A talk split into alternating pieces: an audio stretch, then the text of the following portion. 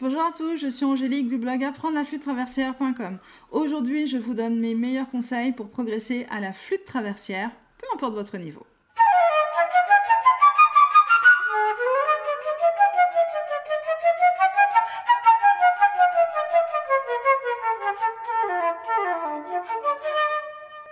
Les conseils que je vous donne aujourd'hui vont vous être utiles durant toute votre vie musicale.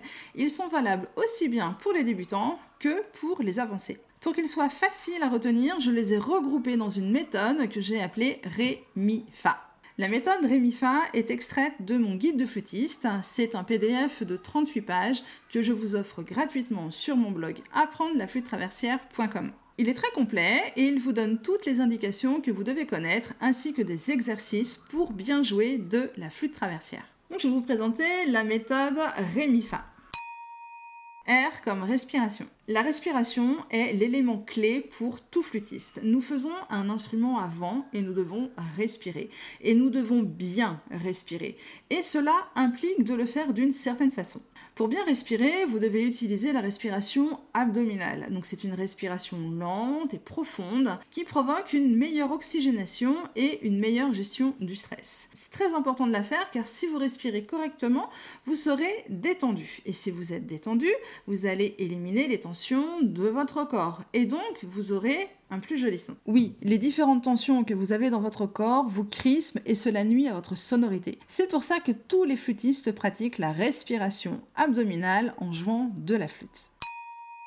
E comme embouchure. Votre embouchure doit être la plus stable possible et cela passe par une bonne posture. Une bonne posture devant votre pupitre et une bonne posture en tenant votre flûte. Avoir une bonne posture de votre embouchure est la première étape pour sortir un son et surtout pour avoir et garder un joli son. En mettant la flûte à la bouche, il faut que le trou soit à demi couvert par la lèvre du dessus. Sans cela, votre son sera soit criard, soit faible, voire inaudible. Entre ensuite différents paramètres comme le soutien ou la vitesse d'air, mais la bonne position de votre embouchure est vraiment primordiale.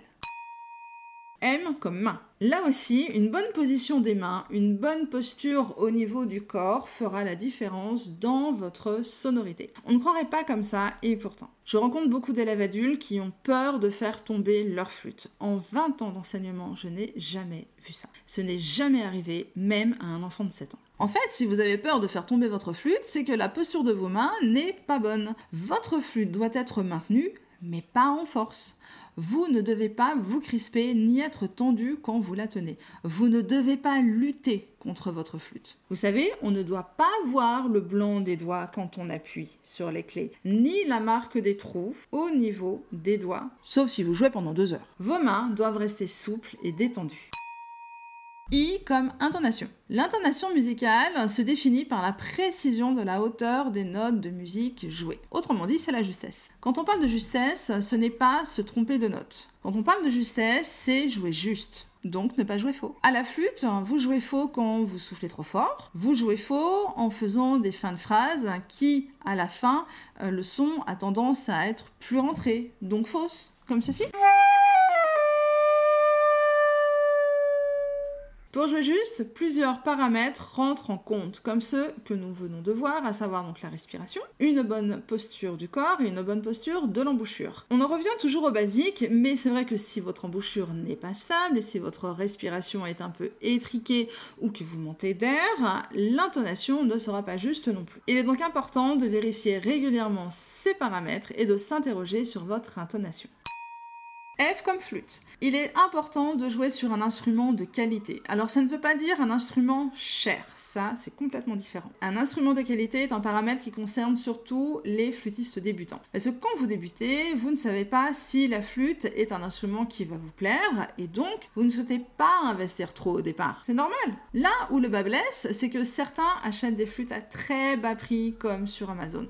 Alors il faut savoir que ce sont des instruments fabriqués avec un alliage de faible qualité, généralement c'est du cupronickel, c'est ce qu'on appelle l'argent chinois, et cet alliage ne donne pas un joli son, notamment dans les sons graves. En plus, ce sont des instruments qui se dérèglent très très rapidement et que les luthiers ne peuvent pas réparer. Si vous ne voulez pas en avoir pour votre argent et profiter d'un instrument de qualité, je vous conseille de louer un bon instrument. De cette façon, vous voyez si ça vous plaît et ça ne vous coûte pas cher.